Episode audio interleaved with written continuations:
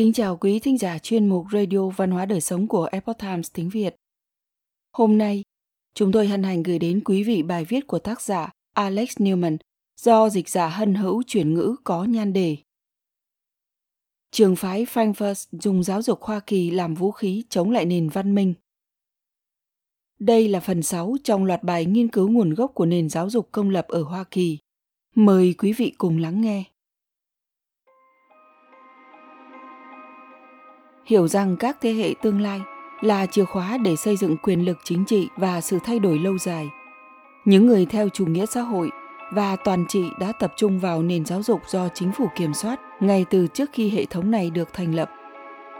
Trường phái Frankfurt, Cộng sản cũng không ngoại lệ trong việc giáo dục thanh thiếu niên. Gần 100 năm trước, một nhóm các nhà tư tưởng xã hội chủ nghĩa và cộng sản do giáo sư luật Marxist K. Granberg lãnh đạo đã thành lập Viện Nghiên cứu Xã hội ISA tại Đại học Goethe Frankfurt ở Đức. Từ đó họ đã di chuyển đến Hoa Kỳ và từ ngôi nhà mới ở thành phố New York, những ý tưởng lật đổ mà họ tán thành cuối cùng đã lan ra toàn bộ hành tinh như một căn bệnh ung thư chết người, chủ yếu là thông qua hệ thống giáo dục. Một cuộc cách mạng văn hóa Nhóm này có nguồn gốc từ Moscow trước khi chính thức được thành lập vào năm 1923 đầu những năm 1920, những người Bolshevik như Antonio Gramsci, người sau này đã kết liễu đời mình trong trại giam tại Ý, đã nhận ra rằng cần phải thay đổi chiến thuật. Giai cấp vô sản rất trông đợi vào cuộc cách mạng bạo lực. Các Marx dự đoán nó sẽ mang lại chủ nghĩa cộng sản nhưng hóa ra khó khăn hơn nhiều ở Tây Âu và Hoa Kỳ so với dữ liệu. Họ lý luận rằng cuộc cách mạng sẽ không thể thực hiện trên thực tế nếu không phá bỏ các rào cản văn hóa đối với chủ nghĩa tập thể trước tiên. Do đó, quốc tế cộng sản và tay sai giết người hàng loạt của nhà độc tài Liên Xô Vladimir Lenin, Karadek đã sắp xếp một cuộc họp tại Viện Marsengo ở Moscow. Theo ghi chép lịch sử, trong số những người tham gia có trùng mật vụ Liên Xô Felix Derensky, Ủy viên văn hóa Bolshevik Hungary, Gios Lakek và quan chức cao cấp Willy Muntenberg của quốc tế Cộng sản. Tại cuộc họp ở Moscow, những kẻ chủ mưu quyết định rằng cần thiết có một cuộc cách mạng văn hóa theo từng bước, hay thứ mà cuối cùng được gọi là chủ nghĩa văn hóa Marx ở phương Tây và hơn thế nữa. Để thúc đẩy chương trình đó, những kẻ lật đổ đã đồng ý về một kế hoạch thâm độc nhưng hiệu quả. Nó liên quan đến sự phá hủy tôn giáo truyền thống và nền văn hóa cơ đốc giáo, sự sụp đổ của đạo đức tình dục và cố ý phá hoại gia đình – Kế hoạch này chính là một quả chùi thép nhằm xâm nhập và hủy hoại các thể chế hiện có. Một số người này đã có kinh nghiệm. Ví dụ, Lakes từng là Bộ trưởng Giáo dục và Văn hóa trong chế độ Bolshevik Hungary của Bela Kun. Ông đã đưa ra tất cả các cách giáo dục giới tính đồi trụy và kỳ quặc vào các trường công lập, bắt đầu từ cấp tiểu học. Đó là một phần của chiến dịch tiêu diệt đạo đức cơ đốc giáo tư sản và đạo đức tình dục trong giới trẻ. Mục tiêu cuối cùng là xóa sổ cơ đốc giáo ở Hungary, từ đó tạo điều kiện cho một cuộc tái cơ cấu cộng sản toàn diện trong tâm trí con người và xã hội. Ảnh hưởng đến Hoa Kỳ Một công cụ quan trọng ở Moscow của những kẻ âm mưu này là trường phái Frankfurt. Từ một viện nghiên cứu xã hội học ở Frankfurt và sau đó là ở New York, những phần tử cách mạng văn hóa này sẽ thúc đẩy nữ quyền, chủ nghĩa cộng sản, chủ nghĩa vô thần, di cư hàng loạt, chủ nghĩa toàn cầu, chủ nghĩa nhân văn, chủ nghĩa đa văn hóa, chủ nghĩa hư vô, chủ nghĩa khoái lạc, chủ nghĩa môi trường và tất cả các loại chủ nghĩa khác có xu hướng làm suy yếu tự do cá nhân, văn hóa truyền thống và đạo đức. Tình dục vô đạo đức tràn lan và hệ thống tư tưởng ngụy tâm lý học của Freud là trọng tâm của âm mưu này với bất cứ ai đã trải qua hệ thống giáo dục công của Hoa Kỳ hôm nay, nơi mà người ta dành nhiều thời gian rao giảng các loại chủ nghĩa này để làm mê hoặc trẻ em hơn là việc dạy học nghiêm túc. Sự xú uế của hệ thống tư tưởng Frankfurt là không thể nhầm lẫn được. Trên thực tế, cả hệ thống giáo dục công đều bốc mùi hôi thối. Mặc dù có một số khác biệt, nhóm vẫn duy trì quan hệ chặt chẽ với Liên Xô. Thật chớ trêu, các nhà phân tích từ lâu đã lập luận rằng những công trình nghiên cứu của tên phá hoại Nietzsche và những người khác đã giúp đặt nền móng cho sự tiếp quản quốc gia xã hội chủ nghĩa của Đức. Khi chế độ Đức Quốc xã của Adolf Hitler dần dần chia tay với chế độ chuyên chế xã hội chủ nghĩa có đầu óc quốc tế hơn của những tên đồ tể ở Moscow, những kẻ hủy diệt nền văn minh tại ISA đã chạy trốn sang Hoa Kỳ. Ở đó, với sự trợ giúp từ nhà cải cách giáo dục, xã hội chủ nghĩa và nhân văn John Dewey cùng các học trò của ông ta. Những nhân vật này đã gắn bó với trường cao đẳng sư phạm của Đại học Columbia vào năm 1934, nơi đóng một vai trò quan trọng đối với hệ thống giáo dục. Dewey từng là nhà triết học và nhà giáo dục hàng đầu tại Columbia. Chỉ nghỉ hưu một vài năm trước khi dòng trường phái Frankfurt hoạt động mạnh mẽ. Những người khác định cư tại Berkeley, Princeton và Brandeis. Nhờ tài chính của Rockefeller, Dewey đóng một vai trò quan trọng trong việc giúp các thành viên của trường phái Frankfurt cắm rễ sâu tại Hoa Kỳ. Vai trò của những người chủ chốt trong việc lật đổ nền giáo dục Hoa Kỳ sẽ được trình bày chi tiết trong phần sắp tới của loạt bài này. Sự kết hợp của các nhân vật nổi tiếng thuộc trường phái Frankfurt rất phù hợp để thực hiện kế hoạch thiên đường toàn trị, vì Dewey và các học trò của ông có nhiều điểm chung với các nhà cách mạng xã hội theo chủ nghĩa văn hóa Marx. Ví dụ, như đã đề cập trước đây trong loạt bài về giáo dục này, Dewey là một người hâm mộ nhiệt thành mô hình Liên Xô. Trên thực tế, ông ta đã viết các báo cáo hoa Mỹ về những thành công được cho là của chủ nghĩa cộng sản Liên Xô trên tạp chí Cộng hòa mới. Dewey đặc biệt say mê các trung tâm dạy dỗ giả danh trường học và đặc biệt là cách họ tiêm nhiễm tâm lý tập thể cho trẻ em. Chủ nghĩa nhân văn tôn giáo, theo chủ nghĩa tập thể, chống cơ đốc giáo của Dewey cũng lôi cuốn các thành viên Frankfurt. Một khi các tay sai của việc thành lập chi nhánh tại Colombia và các học viện uy tín khác của Hoa Kỳ, luận điệu của trường phái Frankfurt phải thay đổi, ít nhất là bề ngoài, vì người Hoa Kỳ vẫn nhiệt thành phụng sự Chúa, đất nước, gia đình và quyền tự do cá nhân và vì vậy, thay vì công khai nói về chủ nghĩa Marx và chủ nghĩa cộng sản, những người lật đổ thuộc trường phái Frankfurt lại nói về chủ nghĩa duy vật biện chứng. Thay vì tấn công gia đình, họ tấn công chế độ gia trưởng, nhưng mục tiêu thì vẫn như cũ. Chống lại chủ nghĩa phát xít. Gần như ngay khi đến nơi, họ đã bắt đầu âm mưu phá hủy các giá trị truyền thống, tôn giáo và hình thức chính phủ của Hoa Kỳ dưới chiêu bài chống lại chủ nghĩa phát xít.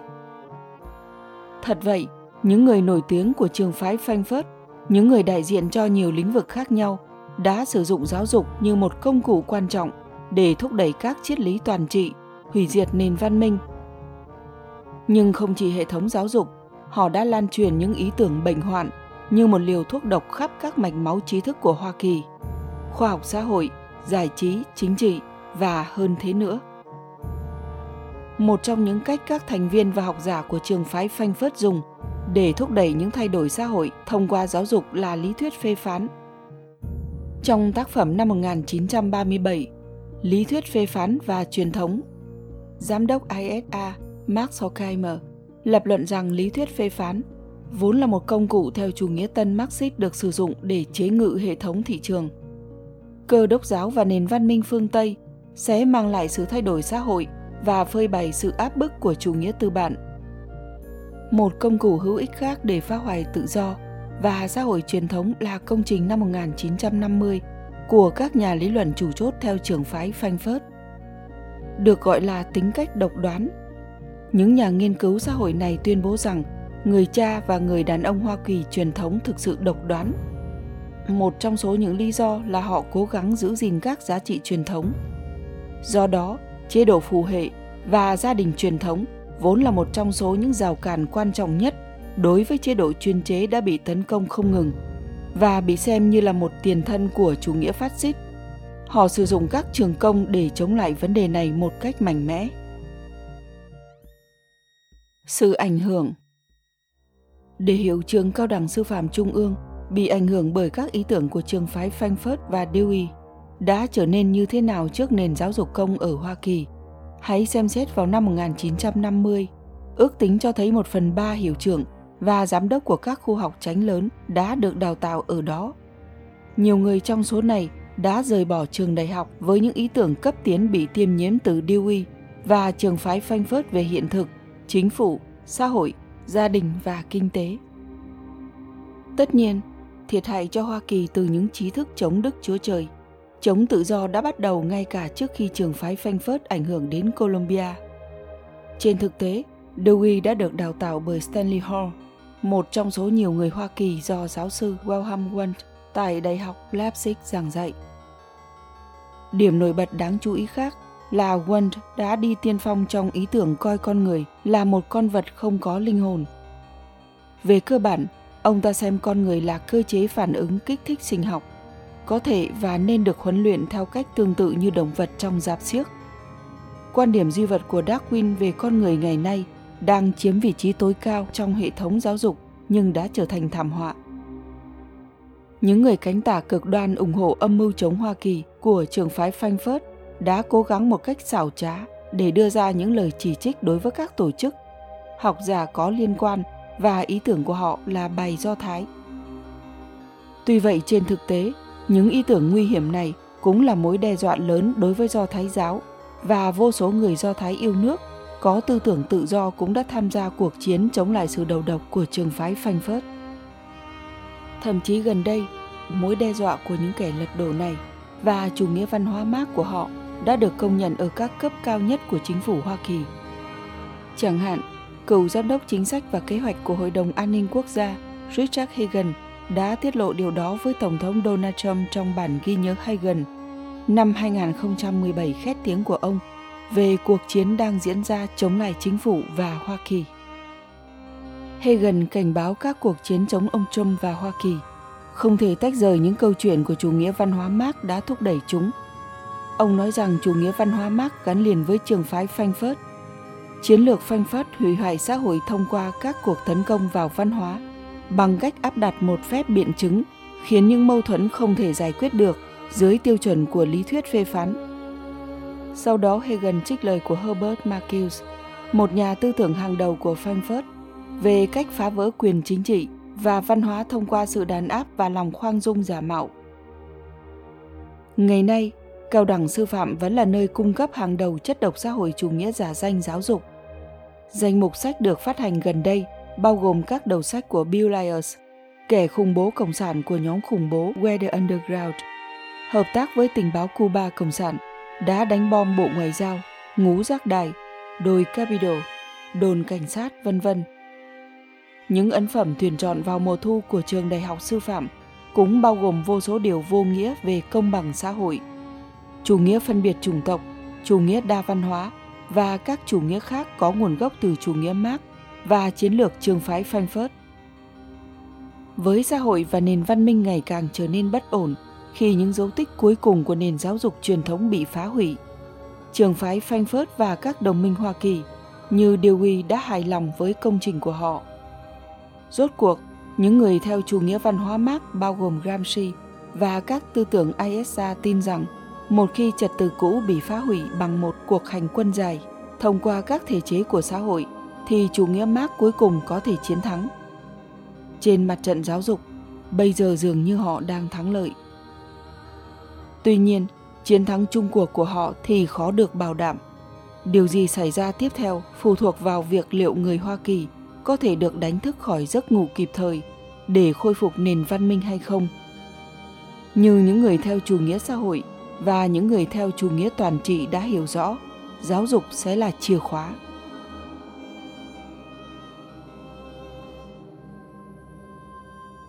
Quý thính giả thân mến, chuyên mục Radio Văn hóa Đời Sống của Epoch Times tiếng Việt đến đây là hết. Để đọc các bài viết khác của chúng tôi, quý vị có thể truy cập vào trang web epochtimesviet.com. Cảm ơn quý vị đã lắng nghe, quan tâm và đăng ký kênh. Xin chào tạm biệt và hẹn gặp lại quý vị trong chương trình lần sau. Kính chúc mọi điều bình an và tốt lành tới quý vị cùng người thân.